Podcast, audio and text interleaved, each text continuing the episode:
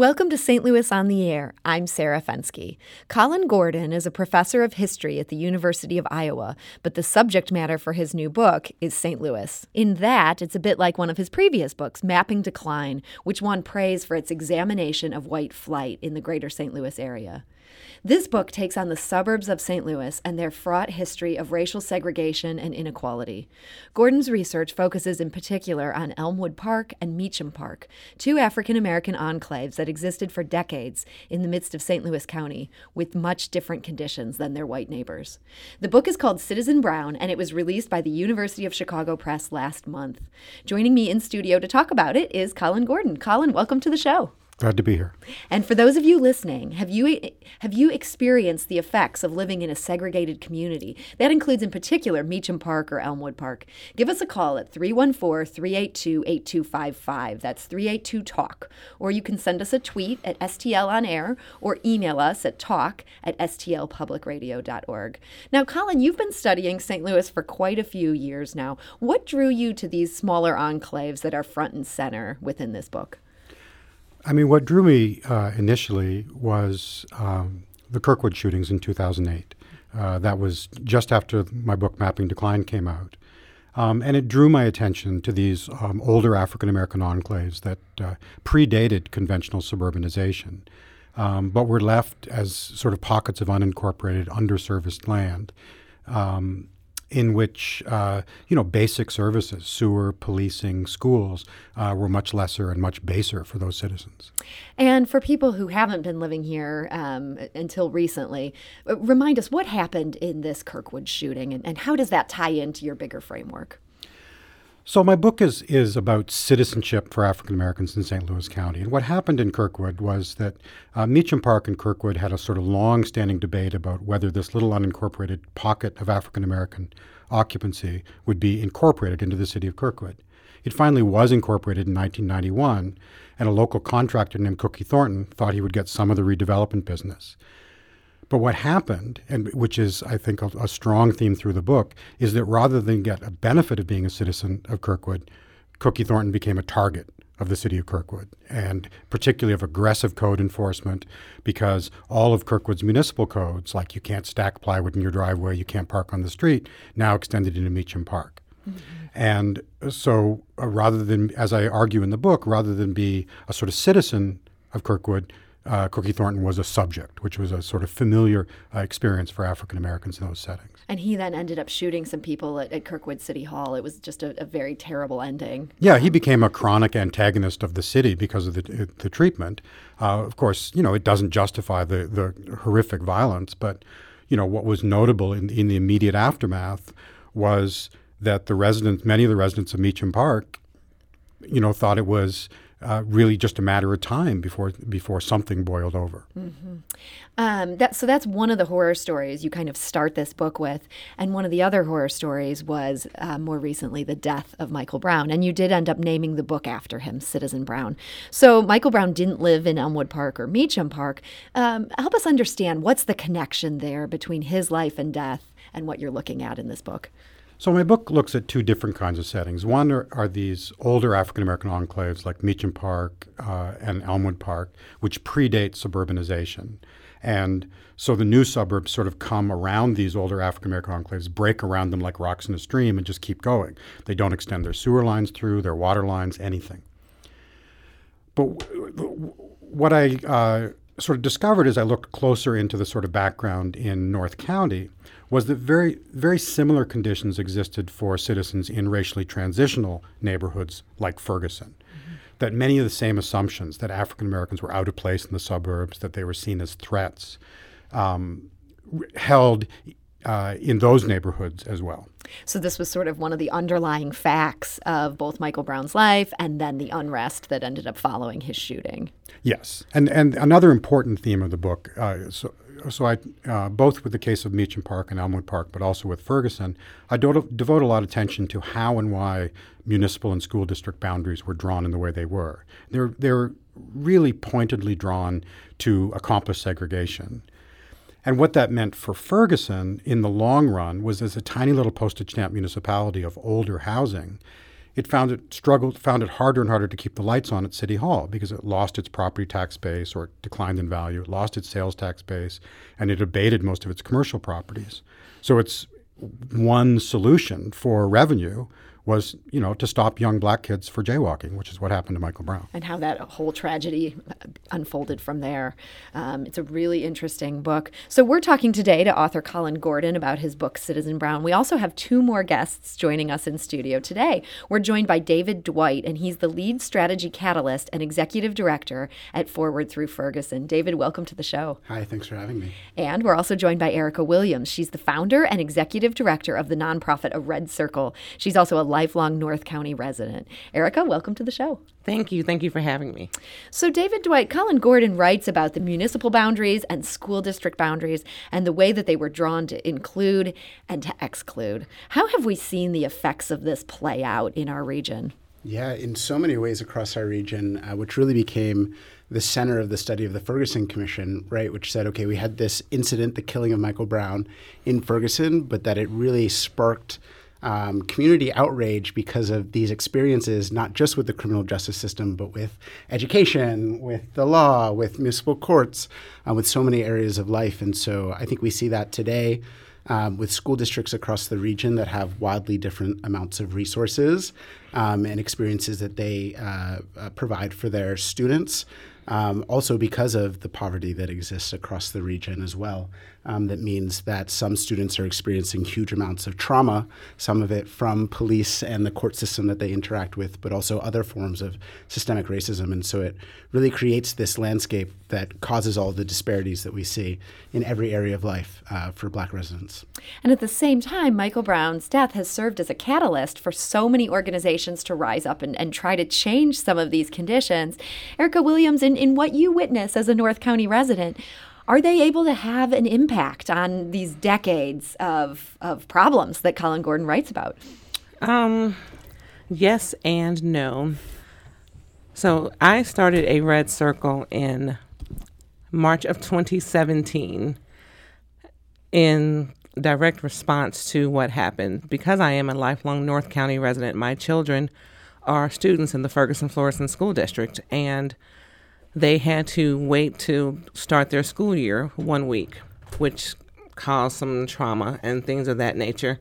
They had to wait because of the protests that had broken the out. The protests that had broken out, there the were safety response. concerns and things of that nature. There were still, you know, traffic blocking the streets and all of that. And so the school buses couldn't freely travel through the streets in the school district. And so my kids had to wait, you know, first day of school, everyone has that excitement about getting ready to go to school.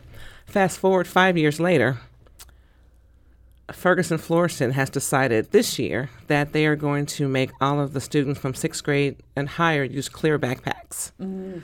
So that has become another source of trauma within the schools dealing with lack of resources and things of that nature instead of coming to some type of a solution to actually um, look at school violence, they kind of penalize the children.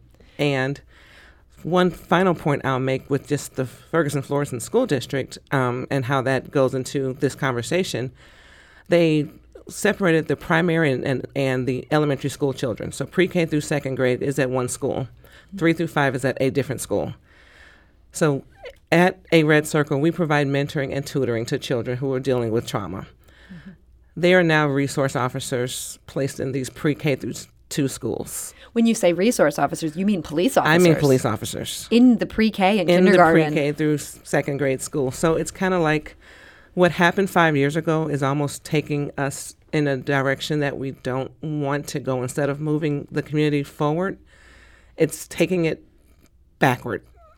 David Dwight, what goes through your head when you're, you're hearing some of these things Erica describes? Yeah, what Erica is describing about the experience of students of color in schools really uh, connects back to what Colin spoke to about uh, whether people are treated as citizens or as subjects acted upon by their governments or their education systems.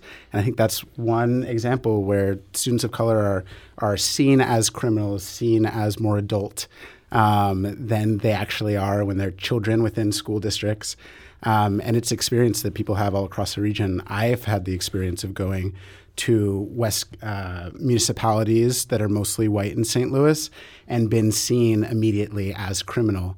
Uh, my car broke down in one neighborhood that I was in visiting a friend um, and ended up needing my whole engine replaced. Um, but when the police were called, I was seen as suspect. Um, I ended up being on the side of the road for more than an hour as they did extensive background checks beyond what was needed for my car breaking down. They're running you for warrants and things like that. Oh yeah, checking to see if I owned the car, checking all of these things, really questioning why I was even there present in this white neighborhood. And this is after the events of Ferguson. This is in the last couple years. This happened. in the last couple years. Um, Colin Gordon, hearing some of these stories today, um, I guess are you unpleasantly surprised to hear that, that things are not changing? Or Uh, no, I mean, I'm, I'm not surprised. Um, I mean, I think the key thing that, that comes out of all these stories is, you know, we have a system, not just in St. Louis, but in this country, in which uh, we, we venerate home ownership. And then we, uh, we allow these little municipalities to decide who lives in their borders.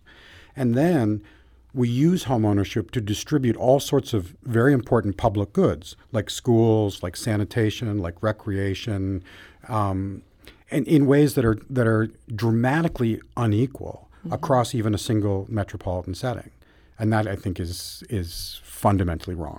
And yet, at the same time, you know, this the greater St. Louis community had some really intense conversations in the last year about this Better Together plan to merge St. Louis and city and county into one mega city. And it ended up drawing, frankly, a lot of pushback from progressives who were concerned that by doing away with all these smaller municipalities, it would actually dilute black political power. It would put it so it really is just the wealthier white suburbs would end up running the show for everybody. Is there some way that we can come together and all be, you know, not have this this system that we have um, without further disenfranchisement? Colin, any thoughts on that? Well, I, I mean, I would push back a little bit on your characterization of the Better Together because I think there was a potential for buy-in uh, across the county and across the city for some form of a merger, particularly erasing the municipal court boundaries and all these small police departments. I think the failure of that process was um, about engaging with the community on both sides of the border. That it was such a top-down process, and you know, with the statewide referendum, and then with, you know, what's his name taken off in handcuffs. That's sort of destructive. Steve Stenger, you're referring to our Yeah. former county executive, Erica. Yes, and also part of the issue that I had with the plan was it didn't do anything for the school districts. Yeah, it I wouldn't mean, have touched it those. Would not have touched those, and we know that way school districts are funded with property taxes, real property, personal property, that's very inequitable. Right now, the the neighborhoods that have higher tax bases pay lower rates than neighborhoods that have lower tax bases because they have to make up the taxes. But that doesn't put all of the resources that are necessary within the schools. And so then schools have to look towards other funding like state funding, federal funding. But what that does is that just basically puts schools at a bare minimum. But I'm going back again to the Ferguson Florissant School District because that's where my kids go. Um, when my children were in eighth grade, for examples, we didn't have they didn't have math books to bring home to do studying. they had to keep them at school They had to keep them at school because other them. classes needed them, and so my kids would bring home worksheets. Wow. And a couple of times, if the worksheet wasn't like typed correctly or copied correctly, it had typos. You can't learn angles and and mx plus b, you know, and, and all that kind of stuff with typos. And so that's kind of things that we're facing. Yeah. Uh, Colin Gordon. So, I mean, the Ferguson Florissant School District is really a great historical example of, of the core problem here because back in the 1930s, you had the Ferguson Florissant or the Ferguson Florissant School District and the Kinloch School District. And the Kinloch School District was a large district that included what is now the municipality of Berkeley.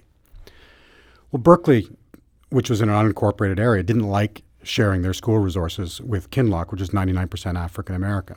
So even though the schools were completely segregated, they wanted to split those tax uh, uh, bases. So the city of Berkeley incorporated in a little donut around Kinloch, isolating it completely. Kinloch be- then became the poorest school district in the state, and Berkeley became one of the wealthiest. And it wasn't until 1975 that the Justice Department said this will not stand. You can't do that constitutionally. Yeah, and and at which point Ferguson, Florissant, and Berkeley st- started fighting with each other as to whose fault it was, and the Justice Department said, "Okay, fine, you're all in the same district," and they created the Ferguson Florissant hmm, district. That's an interesting history there. Yeah, and it, it, it really is that the landscape that we have now didn't plop out of nowhere. It, it wasn't just created yesterday. And I think Colin's book really illustrates this. Race shaped so many of the decisions, the municipal boundaries, our educational system that created what we have today. And I think while so much of our fragmentation was created because of race, consolidation is just a tool. And it really depends how we're applying that tool. You can apply a tool well and get great out, uh, get great results, or really poorly and have a shoddy uh, new system that just perpetuates the problems that we have now.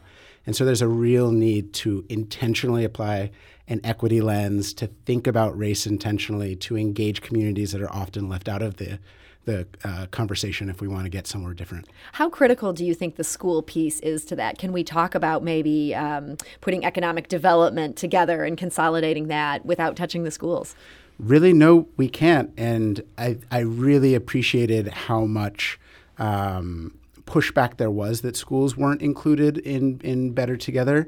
And the other piece of that, having gone through the Ferguson Commission process and been staffed during that, these uh, the child well-being working group ended up having to resort to putting together a financing task force as their chief uh, recommendation in that space because we hadn't done the work to figure out what equity looks like in our school system. And so I think it would be dangerous to uh, just say, let's consolidate them to consolidate them without really thinking about how is this going to impact, impact black and brown youth who are not served by the system.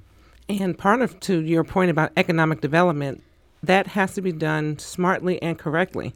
So right now on West Florissant, the site where the QuikTrip was that was burned down, there's now a nonprofit building. It's the Ferguson Empowerment Center, and it houses various nonprofits, Urban League, Salvation Army, and others. So a little bit further down the street now, there's a Boys and Girls Club.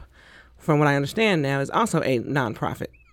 And so if you think about economic development, yes, you can build buildings, but if there's no property tax, real estate tax, sales tax, business license tax, all of those funding the school districts, the economic development still does not help. And that's one of the areas where Colin's book is not just past, but it's present. These same kind of decisions and where we allocate resources are still happening today. Um, and there are black neighborhoods that are disappearing because of it. That's David Dwight. He's the executive director of Forward Through Ferguson. We're also talking today to Erica Williams. She's a lifelong North County resident. She's the executive director of the nonprofit A Red Circle. And we're talking about Colin Gordon's book, Citizen Brown. Um, if you'd like to join the conversation, feel free to give us a call at 314 382 8255. That's 382 Talk, or send us a tweet at STL on air, or email us at talk at stlpublicradio.org. Um, C- Colin Gordon, why was St. Louis hit so hard by white flight? It's obviously something that many cities experienced. Was there a unique set of conditions here that, that made things worse? Um, Yeah, I mean, there are a couple of problems here. Uh, one of which is, uh, for a long time, through most of the 20th century, the state of Missouri had no real regulation of municipal incorporation and annexation. If you had six houses and six garbage cans, you could call, call yourself a town. And is that different than other states? Yes, other, other states. I mean, for example, if you look at cities in the Southwest, they're you know San Antonio is 895 square miles because they just annex new territory and keep it within one jurisdiction, and so you know Missouri's lax incorporation standards allowed these postage stamp municipalities to crop up uh, right on the city's edge and, and start to poach the city of its tax base and its population and, and its uh, uh, economic resources. The, I mean, the other thing is St. Louis has not, uh, um, across this history, uh, grown very dramatically. And, and so it's sort of a boom and bust economy. It's a river based economy that hasn't sort of reinvented itself the way sort of Pittsburgh and Chicago have in the post industrial era. So, you know, it's a remarkable metropolitan setting whose population since 1950 has about doubled, but its land area has grown 12 times. And, the, and, you know, the north side of the city is now basically empty of residential occupancy. Now, you write that local policies and services like policing and education were weaponized to maintain civic separation. Give us an example of that. Well, um, I mean, we've talked about some of the examples. I mean, one one of which is the willingness. I mean, I think municipalities and school districts are really remarkable jurisdictions because you know you have these stable jurisdictions like states and counties, and people move in and out of them. But municipalities and school districts, they, they draw their own boundaries, and they draw them in order to include and exclude people. It's some of the examples we've used. So, you know, and when you fragment your schooling in that way, and when you allow your, your schooling to to the quality and resources of the schools to reflect the underlying value of property, that does a lot of damage.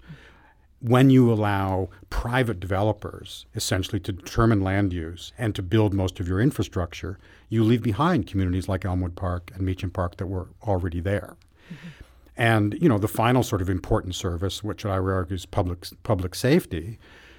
You know, as my co-guests know much better than I do, and, and David's story was, was emblematic. You know, you do get a lot of that public service, but you're targeted by it rather than uh, than kept safe by it. Mm-hmm. David, I see you nodding there.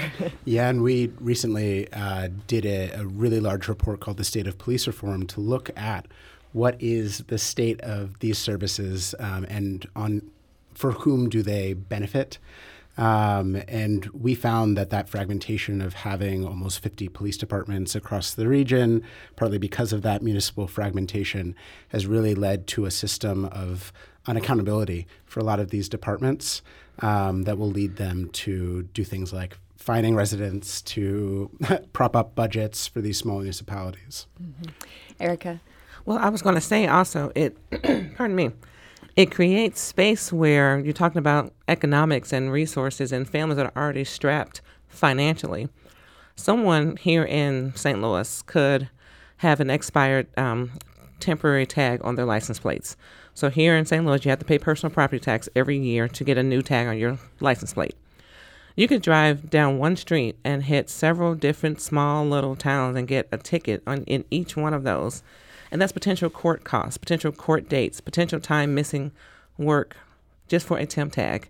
So that's part of the fragmentation that needs to be solved. But unfortunately, you know, going back to your point about the, the Better Together plan, mm-hmm a lot of that just really wasn't addressed properly. Mm-hmm. Do you feel any hope that now that we're talking about this different plan, uh, the Board of Freeholders plan, do you think there can be some good that can come out of that that can address what Better Together didn't? David, I see you nodding a little bit. Do you think so? So I think it really so much so much of it depends on what the process looks like. If it's a traditional process, how we've always done things in St. Louis, um, that's closed door, does not have large amounts of community input, or has community input that is wider than our actual population of the region, I think it'll produce the same results.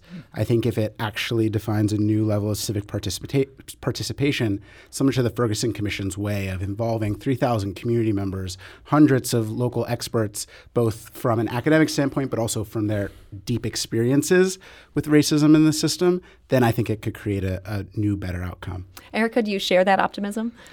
Um, I would still like to see until we, I mean, we're talking about merging and, and changing in the future, but what's happening right now, I would like to see some progress being made with what we have until, because if we before we start merge, to overhaul the system. Yes, if we begin to overhaul a system and merge several towns that are already fragmented with racism and various policing. I mean, in North County, we have St. Louis County Police covers some of it.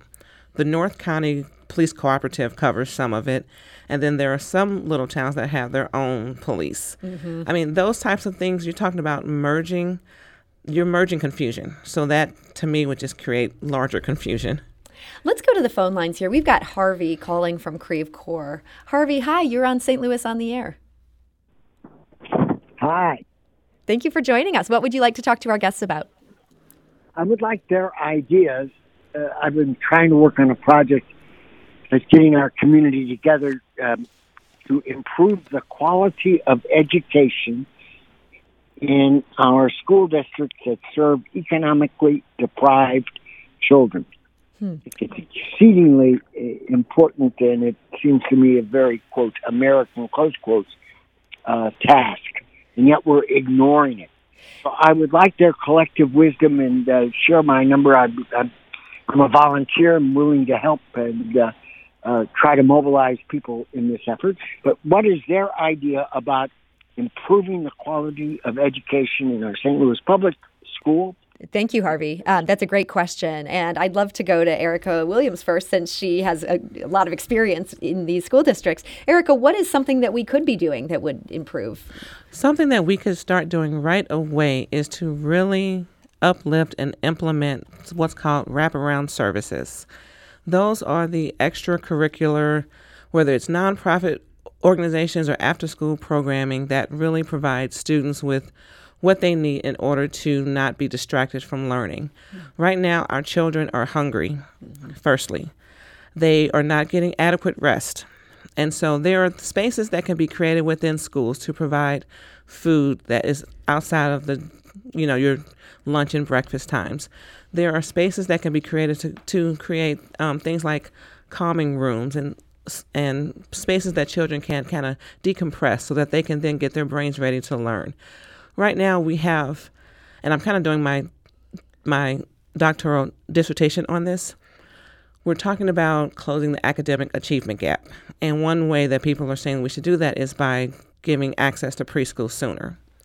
But that what that does, if if the children's um, trauma is not addressed, the hunger, lack of resources in the home, such as lights and clean clothes and things of that nature, then what we're doing is we're setting up children to fail sooner rather than addressing their needs. Not all children are ready to get to school and actually be ready to learn letters and numbers. Sometimes they have to learn just life skills, things like listening and sitting still and sharing and sharing their thoughts. So, mm-hmm. really incorporating wraparound services and also um, adding social emotional learning supports into the current curriculums. I think that's a really nice, good, concrete step. Colin Gordon, is there anything in your studies where you'd say, hey, this would be something we could do that would help? Yeah, I mean, I mean, a couple things. I mean, I, I, I highlight education in the book as a core service, not not just because it's the most important public service that we provide, but it's also where children learn to be citizens. And so I think it's extremely, you know, uh, in school policies are extremely important because, you know, you learn how to be a citizen in a different way in an under-resourced school with a policeman at the door than you do, you know, in a in a well-resourced school. So I think resources are extremely important. A couple of issues there. One is, you know, you don't have to knock down all the municipal boundaries to have a serious tax sharing system where the school districts all go into a pool and share their resources. The other thing is we've gotten into a pattern of economic development tax abatements and TIF plans, all of which rob the schools. Mm-hmm. And so I think it would be a small step just to give schools a veto on those plans because it's their resources that are being it's essentially just a revenue grab by the municipalities to do something at the school's expense. Mm-hmm. And the long term promise is yeah, 23 year, years from now, we'll have a bigger tax base. And it just doesn't pan out. Um, David Dwight, we have time for just one more question, and that is I wanted to direct it at you of some of these ideas we've talked about today. Um, as the executive director of Forward Through Ferguson, anything in particular that you just sort of want to end on and say, yeah, let's look at doing that? Yeah, I think we have a few really amazing opportunities. Um, there's been a huge movement in St. Louis around breaking the school to prison pipeline. A lot of those things that Erica mentioned earlier about trauma informed schools, ending childhood hunger and access to food in schools. You know, hungry children can't learn um, making sure that we have accountable relationships between police departments and schools so that we're not just funneling kids into the pipeline and thinking about bias. Um, St. Louis region schools suspend black kids, black boys with a disability, 24 times more often than white girls without a disability, the least likely to be suspended. And I think what Colin mentioned around those environmental factors around a school are so vital and important. So thinking about inclusionary zoning, um, protecting those that use Section 8 vouchers, thinking about reforming our tax incentive system so it's not just draining money and giveaways to those who don't need them, but they're actually developing our communities in ways that are equitable. Um, and, and pay attention to how we've disinvested in black communities previously. That's David Dwight. He's the executive director of Forward Through Ferguson. David, thank you for joining us today. Thank you so much. And Erica Williams, uh, who was also here with us today, she's the founder of the nonprofit A Red Circle. Thank you so much for being here. Thank you for having me. And Colin Gordon, uh, the author of Citizen Brown, um, which is now available for those who want to read more about this topic. Colin, thank you so much for being here. Thank you.